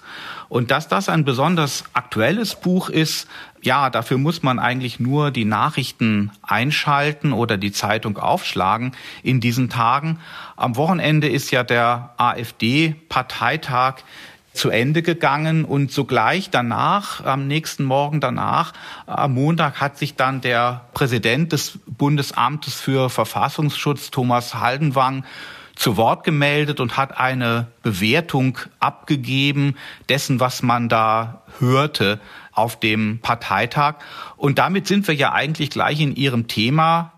Der Thomas Haldenwang, Chef des Bundesamts für Verfassungsschutz, hat vor den Medien erklärt, die Kandidaten, die die AfD für die Europawahl aufstellt, das seien Kandidaten aus dem rechtsradikalen Spektrum, also aus dem besonders äh, stark nationalistischen Teil der AfD und der ja, vormals als moderat geltende äh, Teil der AfD, der sei also komplett an den Rand gedrängt. Das ist eine Analyse, der kann man sich schwer, ähm, also der, natürlich, das ist sehr einleuchtend und also überhaupt nicht, nicht originell und nicht ungewöhnlich, dass man das so bewertet. Ungewöhnlich und ich glaube, etwas, wo wir auch mal drüber nachdenken müssen als Demokraten. Ungewöhnlich ist aber, dass es eine Regierungsbehörde ist, die so etwas bekannt gibt. Wir stellen uns mal vor, wir wären in den USA und es gäbe eine Regierungsbehörde der Regierung Biden und die würde sagen, also dass Donald Trump antritt, das bewerten wir als also radikal und demokratieschädlich und dergleichen. Das äh, wäre mit dem amerikanischen Rechtsstaatsverständnis, mit dem republikanischen Verständnis schwer vereinbar, dass man sagen würde, hier eine Regierungsbehörde, meinetwegen das FBI, äußert sich so genuin politisch. Und dass wir das in Deutschland haben, anders als in vielen anderen liberalen Demokratien, lassen wir uns das mal durch den Kopf gehen, reflektieren wir mal, ob das so eigentlich passt, finde ich. Jetzt haben, haben wir ja in den USA auch äh, gerade, das ist äh, auch ein Thema äh, unserer Podcast-Folge äh, in dieser Woche. Deswegen fra äh, frage ich da gleich mal neugierig nach. Nach diesem sehr interessanten Vergleich in den USA haben wir ja gerade auch äh, jetzt erlebt, dass eine auch beiden eben unterstehende Behörde, nämlich das Justizministerium, nun den früheren Präsidenten Trump angeklagt hat und ihm werden politische oder ihm werden strafrechtliche Delikte zur Last gelegt. Und allein das führt äh, ja schon dazu, dass dann die, die hier auch die Unparteilichkeit des Justizministeriums in Zweifel gezogen wird. Ja, also dass Donald Trump kreischt, das sei eine Hexenjagd, das würde mich jetzt noch nicht verunsichern in meinem Urteil. Da würde ich auch noch nicht irgendwie äh, große Schlussfolgerungen draus ziehen, sondern das, was in den USA derzeit geschieht, dass also Donald Trump wegen ganz profaner strafrechtlicher Delikte, also Aufstachelung zu Gewalt beispielsweise, verfolgt wird, das ist der Rechtsstaat at work. Das ist nicht eine Politisierung der Justiz, also das zu behaupten, ist erstmal eine steile These, sondern das ist eine sachliche Anwendung geltenden Strafrechts. Und wenn das auch in Deutschland geschieht, wenn jemand, der ein Mandat hat und dann aber als Person strafrechtliche ähm, Delikte begeht, dass der dann auch verfolgt wird. Auch das ist der Rechtsstaat at work. Etwas anderes, und das ist eben das, wo sich Deutschland unterscheidet und wo es diesen besonderen den Verfassungsschutz äh, gibt, den es in anderen Staaten in der Form nicht gibt. Das Besondere ist, dass wir in Deutschland eine staatliche Behörde haben, den, den Verfassungsschutz, der sich hinstellen kann und sagen kann, selbst wenn die Leute sich an die Gesetze halten, selbst wenn die Leute mit legalen Mitteln von ihrer Meinungsfreiheit Gebrauch machen, von der Versammlungsfreiheit Gebrauch machen, sozusagen auch legale Parteien gründen und damit kandidieren und damit zu Wahlen antreten, selbst dann haben wir als Behörde das Recht zu sagen, liebe Öffentlichkeit, liebe Bürgerinnen und Bürger, die sind nicht okay. Die sind verwerflich, die sind, und jetzt der Fachterminus, verfassungsfeindlich. Das ist etwas, das ist natürlich politisiert. Das kann, gar nicht, kann man gar nicht anders fassen, als ähm, das als eine, als eine politische Bewertung äh, und eben nicht eine rein strafrechtliche, äh, sozusagen sachlich neutrale zu betrachten. Das ist etwas sehr Ungewöhnliches. Ich will das gern zur Diskussion stellen, ob man darin nicht auch einen Wert erkennt. Ich halte das auch für eine, jetzt nicht eine, eine simple, sondern eine, eine ambivalente Sache. Aber es ist etwas, was man sich mal klar machen muss, wie besonders das ist. Ja, dass wir einen Inlandsgeheimdienst haben, der sich öffentlich hinstellt und sagt, also folgende Oppositionsgruppen sind okay, ja, und mit denen setzen wir uns auseinander als Staat, mit denen diskutieren wir, machen wir Wahlkampf gegeneinander. Und folgende Oppositionsgruppen sind nicht mehr okay. Wie jetzt zum Beispiel eben die Leute, die für die AfD zum Europaparlament kandidieren wollen. Da stellt sich dann unser Inlandsgeheimdienstchef hin und sagt also in Fernsehkameras, die sind nicht okay. Liebe Wählerinnen und Wähler, wir warnen euch vor denen sozusagen. Und das ist etwas, also das wäre in Amerika unvorstellbar und das ist auch nicht etwas, was man jetzt sagen kann, was ein linker oder ein rechter oder ein irgendwie besonderer Standpunkt wäre. Das ist einfach ein, ein liberaler Standpunkt. Diese ähm, Äußerung von Haldenwang jetzt Anfang der Woche, die hatte ja eine Vorgeschichte, dass er schon ein paar Tage vorher, als an dem Wochenende davor, eben auch schon die, die wichtigsten Listenplätze besetzt wurden, auf dem AfD-Parteitag programmatische Reden gehalten wurden, hat er sich in einem ähnlichen Sinne geäußert. Dann hat die AfD ist dagegen dann juristisch vorgegangen und hat tatsächlich dann äh, beim Verwaltungsgericht Köln einen, wie man dann immer so sagt, einen Teilerfolg errungen. Und Haldenwang hat dann sozusagen amtlich erklärt, ja, er werde zunächst einmal das zurückstellen, sich da, sich da öffentlich weiter zu äußern und, und hat äh, sogenanntes Stillhalten dann zugesagt. Es wurde also jetzt etwas pointiert gesagt, er fast, äh, obwohl es ein Rechtsstreit war, aber fast so wie, wie ein Stillhalteabkommen geschlossen hier von der Partei, zwischen der Partei, dem Beobachtungsobjekt und der, dem Chef der beobachtenden Behörde. Und dann hielt das aber eben auch nur, mehr hatte er ja auch nicht zugesagt, eben dann bis zum Ende des Parteitags. Und jetzt hat er nicht mehr stillgehalten. Ja, wie bewerten Sie dieses sozusagen hin und her. Auf der einen Seite könnte man sagen, da ist ja tatsächlich in, im Sinne ihres, ist ihrer Skepsis aus Sicht der, äh, Sicht der, der liberal-rechtsstaatlichen Demokratie hier agiert eigentlich der Verfassungsschutzpräsident also fast wie ein Generalsekretär einer Konkurrenzpartei, wenn er sozusagen dann doch wieder, als er es dann darf, die erste Gelegenheit nutzt, eine Äußerung abzugeben. Ich glaube, Herr Barnas, das trifft auf den Punkt. Also das ist natürlich zugespitzt, äh, das zu beschreiben, dass er wie ein Generalsekretär einer konkurrierenden Partei agiert. Aber Thomas Haldenwang ist ein Parteimitglied der CDU. Der ist also nicht zufällig auf diesem Posten. Der ist jemand, der politisch sehr klar positioniert ist. Und die ganze Beobachtung der AfD, das ist ja auch etwas, was also nicht irgendwie einer unwiderlegbaren Logik irgendwie folgt und man kann gar nicht anders, sondern das ist auch etwas, worüber man zwischen Demokraten, zwischen Juristen sehr lange gestritten hat und noch immer streitet. Ja? Weil es gibt nicht irgendwo einen Paragraphen, in dem man ganz klar ablesen kann, wo man also ganz eindeutig subsumieren kann, dass das Programm der AfD und das Personal der AfD verfassungsfeindlich ist. Das ist sehr, sehr diffizil und also von sehr vielen Wertungen abhängig. Ich will das mal illustrieren. Also die Frage, ist die AfD demokratiegefährdend oder ist die AfD nicht ja, eine Stimme im demokratischen Streit, äh, die ihren Platz haben soll? Diese Frage ist lang diskutiert worden zwischen Verfassungsschutzämtern. Das gibt es ja auf Landesebene, also es gibt 16 Landesämter plus ein Bundesamt. Und da gab es unterschiedliche Meinungen. Ne? Da gab es ein Bundesamt, was lange gezögert hat. Da hat Hans-Georg Maaßen noch am Ruder äh, gesessen und der hat also da gebremst. Der wollte nicht, dass man stark gegen die AfD vorgeht. In der zweiten Reihe im Bundesamt war man hingegen sehr, sehr dafür, dass man gegen die AfD stärker vorgeht. In manchen Landesämtern von Bundesländern, wo also eher die SPD oder sogar die Linkspartei regiert, war man sehr stark dafür, dass man mal der AfD stärker Paroli bieten muss. In anderen Bundesländern, Sachsen beispielsweise, war man da nicht so sehr dafür, hat eher so die Auffassung vertreten, das sind ja ist ja Fleisch vom Fleische der CDU und die muss man eher wieder zurückgewinnen, anstatt sie da in so eine Ecke zu drängen. Also gut, das ist diskutiert worden, zwei, drei Jahre lang und dann ist am Ende 2019 ein, äh, ein Gutachten erstellt worden mit 1000 Seiten etwa, wo also die schlimmsten Sünden der AfD zusammengestellt waren, also die rassistischen Ausfälle und so weiter. Dann hat es nochmal eine weitere Schleife gegeben und 2021 hat dann der Chef des Verfassungsschutzes, Thomas Haldenwang, gesagt, für mich ist es Maß voll. Ich bin der Meinung, jetzt haben wir lang genug zugeguckt, jetzt haben wir lang genug die ähm, Sünden der AfD beobachtet und zusammengestellt. Jetzt machen wir nicht nur Prüffall, also ganz kursorisch mal drauf gucken, sondern jetzt erklären wir die AfD zum Verdachtsfall auf eine rechtsextremistische Bestrebung. Also wir stufen die jetzt ein als ein Problem für unsere Demokratie und als etwas, wogegen wir ab sofort vorgehen sollten und die Öffentlichkeit warnen sollten mit unseren Mitteln. Und wo wir auch dann mit den geheimdienstlichen Methoden, also mit Spitzeln, mit Überwachung reingehen. Das war die Meinung von Thomas Haldenwang und das hat er also in einem ausführlichen juristischen Gutachten argumentiert und das hat er dann aber vorgelegt dem damaligen Bundesinnenminister.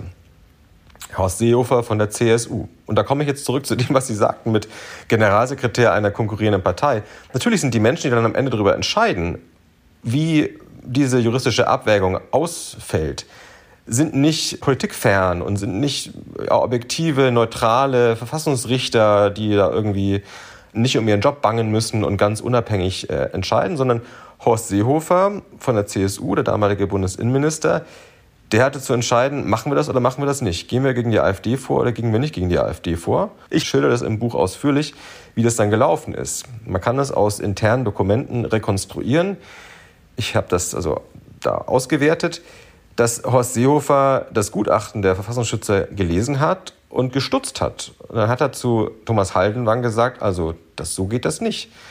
Denn in dem Gutachten der AfD, also im Gutachten des Verfassungsschutzes über die AfD, stand drin, dass auch solche Sprüche wie der Islam gehört nicht zu Deutschland ein Problem seien. Dass sich darin der Rassismus ausdrücke, der die AfD zur verfassungsfeindlichen Bestrebung macht, unter anderem. Und Horst Seehofer hat gestutzt, weil er gesagt hat, Moment, das sind Sätze, die spreche ich ja auch aus. Das sind ja, das sind ja Sätze, die in meiner Partei durchaus auch vorkommen. Und Horst Seehofer hatte dann die Macht als Bundesinnenminister, dem Verfassungsschutz zu sagen, ihr macht jetzt nochmal extra Arbeit, ihr geht nochmal zurück und ihr streicht bitte all diese Stellen raus aus eurem Gutachten, wo ein Vorwurf nicht nur gegen die AfD erhoben wird, sondern implizit auch gegen die CSU. So, und dann muss man sich sehr stark die Frage stellen, die Sie gerade aufgeworfen haben, Herr Barners, inwiefern ist das alles noch unabhängig? Inwiefern ist das so eine über den Parteien schwebende, ja, neutrale Instanz, die nur unserer Demokratie, unserer freiheitlich-demokratischen Grundordnung dient? Oder inwiefern ist das nicht doch auch ein bisschen Instrument in den Händen der jeweiligen Regierung? Dieses sehr umfangreiche Gutachten ist ja einerseits sehr informativ, aber es steht natürlich dann ja unter dieser Frage, weil es ja eben ein Gutachten zu der Frage ist, ist es nun, wie groß ist da die Gefahr? Ist es eine, sind die eine Gefahr für die Verfassung? Es, es gibt dann so eine Diskrepanz eben zwischen dem, diesem informativen einerseits und einem sehr, sehr spitzfindigen Duktus, wo dann durch Interpretation eben diese Verfassungsfeindlichkeit äh, nachgewiesen werden soll. Da kann man dann sagen, ja, das ist aber auch wiederum ein rechtsstaatlicher Schutzmechanismus im Sinne einer sozusagen Umständ, das eine umständliche Hermeneutik der Vorsicht auch immer in, natürlich gerade in einem solchen Amt walten muss, dass die sich das auch nicht leicht machen, nicht zu leicht machen, da diese Verfassungsfeindlichkeit äh, zu belegen. Was mich etwas beschäftigt bei dem, gerade bei diesem Textgenre sozusagen Gutachten, Analyse, was dann, was dann entsteht, ist ja, dass damit auch eine Behörde eine Verfassungsinterpretation vornimmt, obwohl eigentlich ja das nicht, nicht unbedingt jetzt, äh, jetzt Sache von, von Behörden ist, sondern vor allem auch der Sache der Öffentlichkeit und der Bürger selber, wie sie ihre Verfassung verstehen wollen. Ich, ich mache gerne mal die, die historische Perspektive auf, weil ich glaube, das ist ganz wertvoll, um sich klarzumachen, warum das grundlegend schon mal eine wichtige, also eine, eine sehr legitime Frage ist. Sind Parteien demokratieschädigend oder nicht? Äh, ist es natürlich an der deutschen Geschichte abzulesen, dass es auch möglich ist, sich mit demokratischen, legalen Mitteln Macht zu erwerben und dann von innen heraus die, die, die, die Demokratie zu zerstören. Also, es ist deswegen schon eine, eine Lehre aus der deutschen Geschichte und aus der Geschichte vieler anderer Staaten, die also abgesunken sind in Autoritarismus, dass es weise ist, der Demokratie eine Art Türsteher zu geben. Also zu sagen, gewisse Parteien werden verboten, gewisse Parteien werden vom demokratischen Wettbewerb ausgeschlossen, wenn deren Ziel eigentlich nur ist, die Benzinkanister ins Parlament hineinzuschleppen. Der Gedanke leuchtet mir schon ein. Der Gedanke ist einer, der ist also während des Zweiten Weltkrieges von äh, deutschen Emigranten in die USA stark gemacht worden, formuliert worden. Karl Löwenstein war einer von denen, ein wichtiger Verfassungsrechtler, der dann zurückkehrte aus dem amerikanischen Exil und das in Deutschland auch wieder etablierte. So, soweit die Theorie. Die mag, die leuchtet mir ein und ich glaube, die, auch wenn das irgendwie eine Widersprüchlichkeit hat, zu sagen, um die Demokratie zu schützen, müssen wir die Demokratie verkürzen, ist es doch etwas, was schwer von der Hand zu weisen ist. Nur, die Wirklichkeit heutzutage, die ist natürlich nicht so äh, klar schwarz und weiß und so klar ja, definiert, wie man sich es in so einem Gedankenbeispiel vorstellt. Ja, es gibt keine Partei, die sich hinstellt und sagt, wir wollen die Demokratie von innen verschrotten oder wir wollen, wenn wir an die Macht kommen, wollen wir Wahlen abschaffen. Sondern im Gegenteil, wir haben lauter Parteien, ja, die AfD ist vielleicht ein sehr gutes Beispiel dafür, die sagen, sie seien eigentlich die wahren Demokraten. Die AfD ist ja 2017 in den Bundestag erstmals eingezogen mit dem nicht ganz von der Hand zu weisenden Argument, dass es eine Repräsentationslücke gab. Ja, Im Bundestag vertreten war damals die GroKo, die also die märkische äh, Flüchtlingspolitik vertreten, betrieben hat. Und als Opposition gab es noch die Grünen und es gab noch die Linkspartei. So, und es gab also im Parlament keine, keine Gegenstimme. Das ist also, finde ich, schwer von Hand zu weisen, dass die AfD da der Demokratie oder vielleicht eigentlich so eine Repräsentationslücke geschlossen hat und wieder eine äh, in der Bevölkerung existierende Meinung ins Parlament hineingetragen hat. Und heute, ja, 2023, ist die AfD eine Partei, die sagt, wir treten doch nicht für weniger Demokratie ein, wir treten für mehr Demokratie ein. Wir treten dafür ein beispielsweise, dass es Volksentscheide auf Bundesebene geben sollte und so weiter. Also ich will nicht sagen, dass wir dem auf den Leim gehen sollten, ja, um Gottes Willen. Aber es ist leider so, dass es nicht simpel ist, die AfD zu erwischen bei ihren demokratiefeindlichen Plänen, sondern man muss da wirklich zwischen den Zeilen lesen, man muss da lange argumentieren und lange interpretieren, bis es soweit ist. Und dann sind wir in einem Graubereich, der ja, von dem einen Verfassungsschützer so bewertet werden wird und von dem anderen Verfassungsschützer anders bewertet werden wird. Wir sind nicht in einem Bereich, wo man wie im Strafrecht Fingerabdrücke finden kann und irgendwie Schmauchspuren. Und dann hat man den Schuldbeweis und dann ist es klar und dann kann man einen Schuldspruch aussprechen. Sondern wir sind hier in einem Bereich, wo am Ende es darauf ankommt, wer diese Entscheidung trifft, wer diese Bewertung trifft.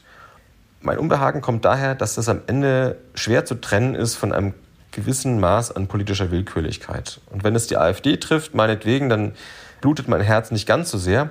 Aber es gibt auch viele andere Gruppen, die das trifft, ja, also auf der politischen Linken und auch in anderen Bereichen äh, der politischen Rechten, die weit weniger prononciert sind als die AfD. Das ist insgesamt etwas, wo ich mir nicht sicher bin, ob wir da unserer Demokratie am Ende einen Gefallen tun oder ob das nicht eher etwas ist, was ja, die Demokratie eigentlich so ein bisschen untergräbt an manchen Stellen.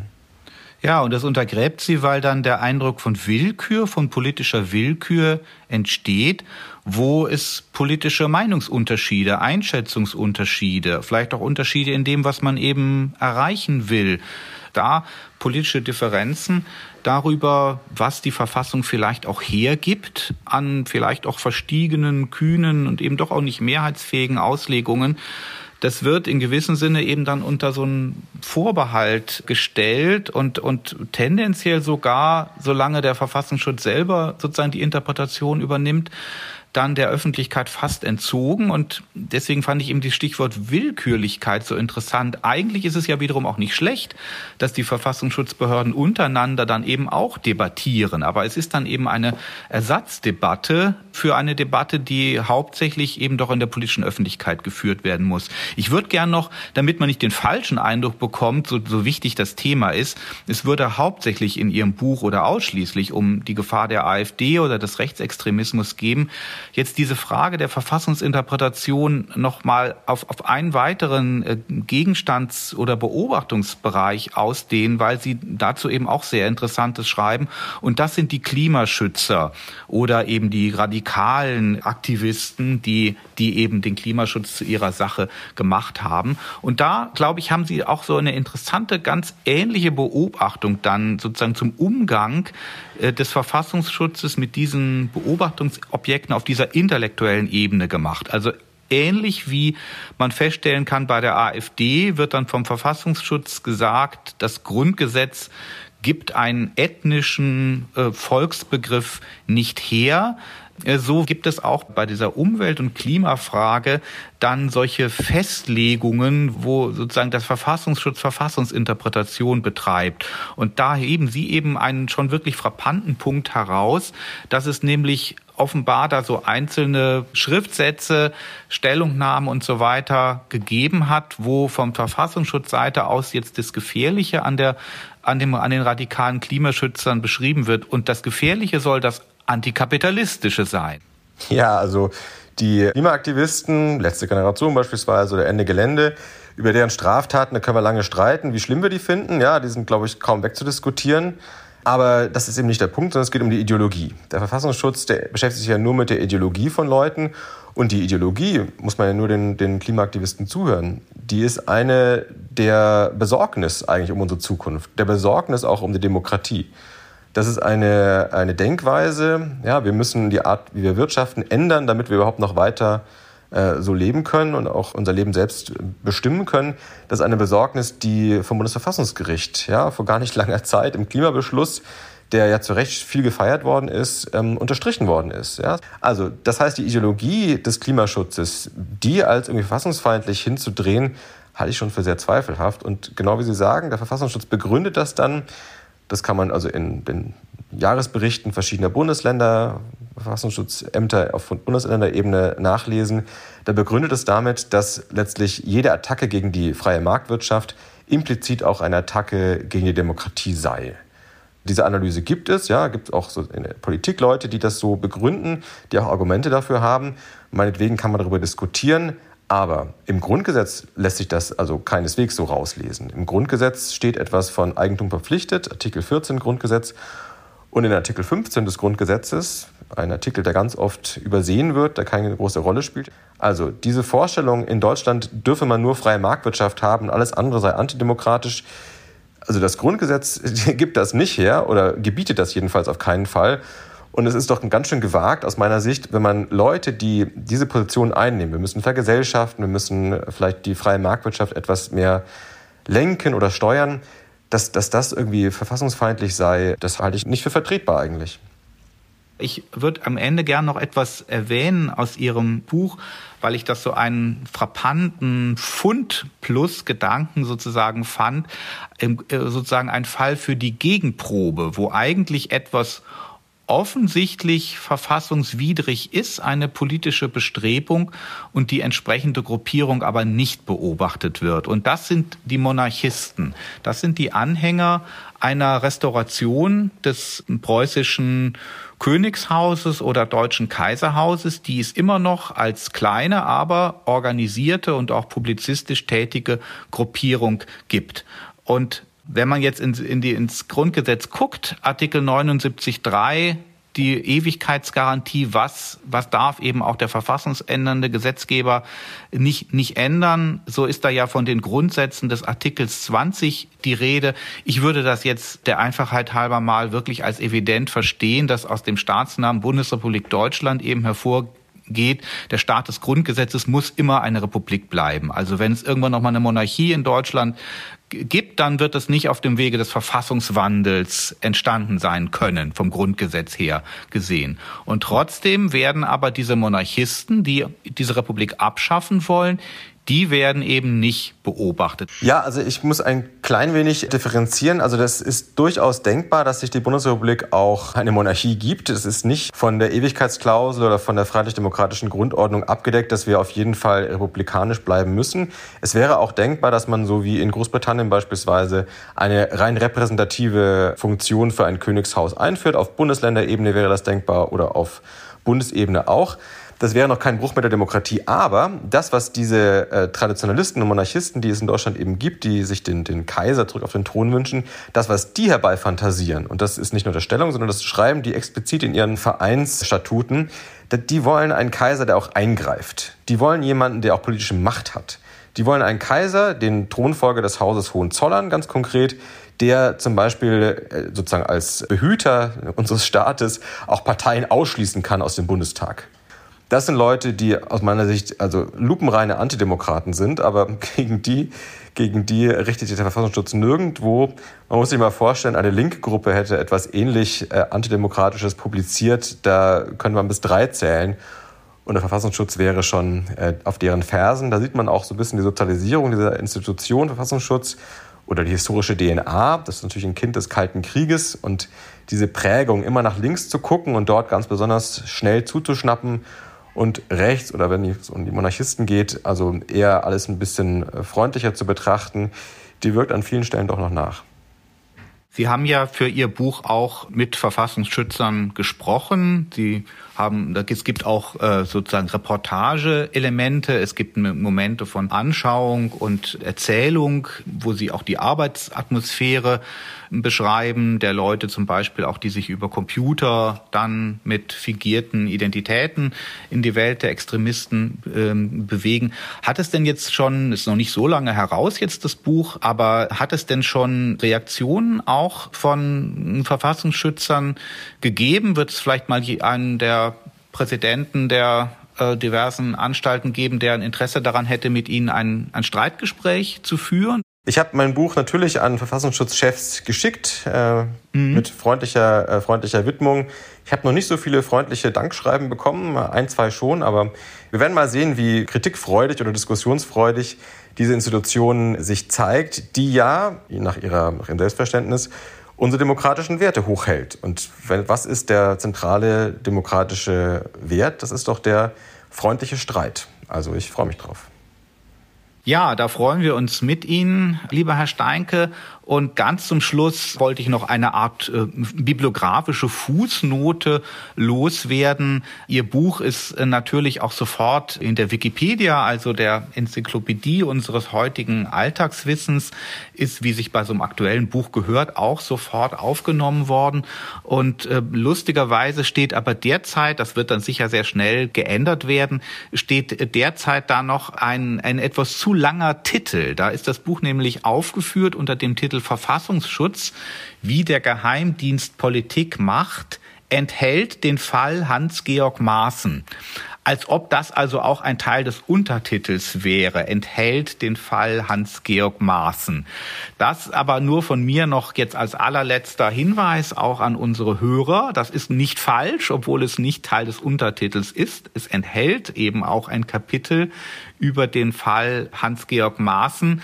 Und vor ein paar Tagen haben Sie, Herr Steinke, aber auch noch in der Süddeutschen Zeitung einen Artikel über diesen Fall Hans-Georg Maaßen geschrieben, wo Sie dann die Frage aufgeworfen haben, ob der Hans-Georg Maaßen, der frühere Verfassungsschutzpräsident, möglicherweise jetzt selbst ein Fall für den, für den Verfassungsschutz und seine ehemaligen Kollegen geworden ist. Und ja, wenn der Verfassungsschutz seine Arbeit macht, dann wird man wohl auch den Akten, die derzeit in Erfurt und in Köln angelegt werden, wird man eben auch jedenfalls Erwähnungen des Falls Hans-Georg Maaßen finden.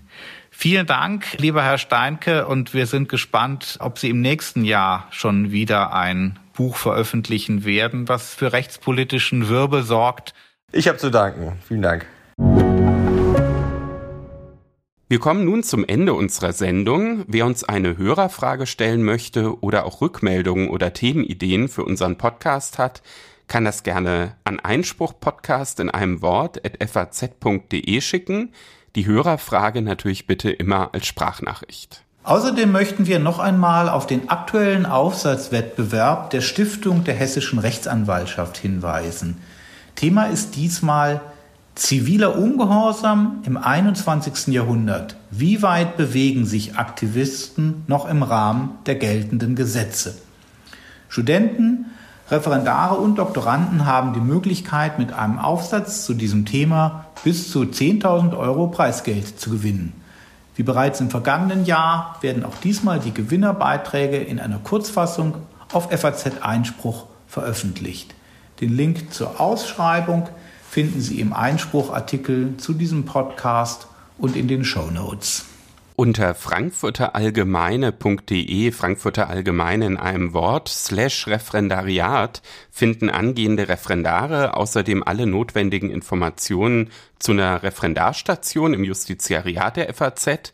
Das Besondere daran ist ja unter anderem auch, dass äh, die Referendare auch bei uns mitwirken können, ähm, also sich auch direkt bei Einspruch einbringen können.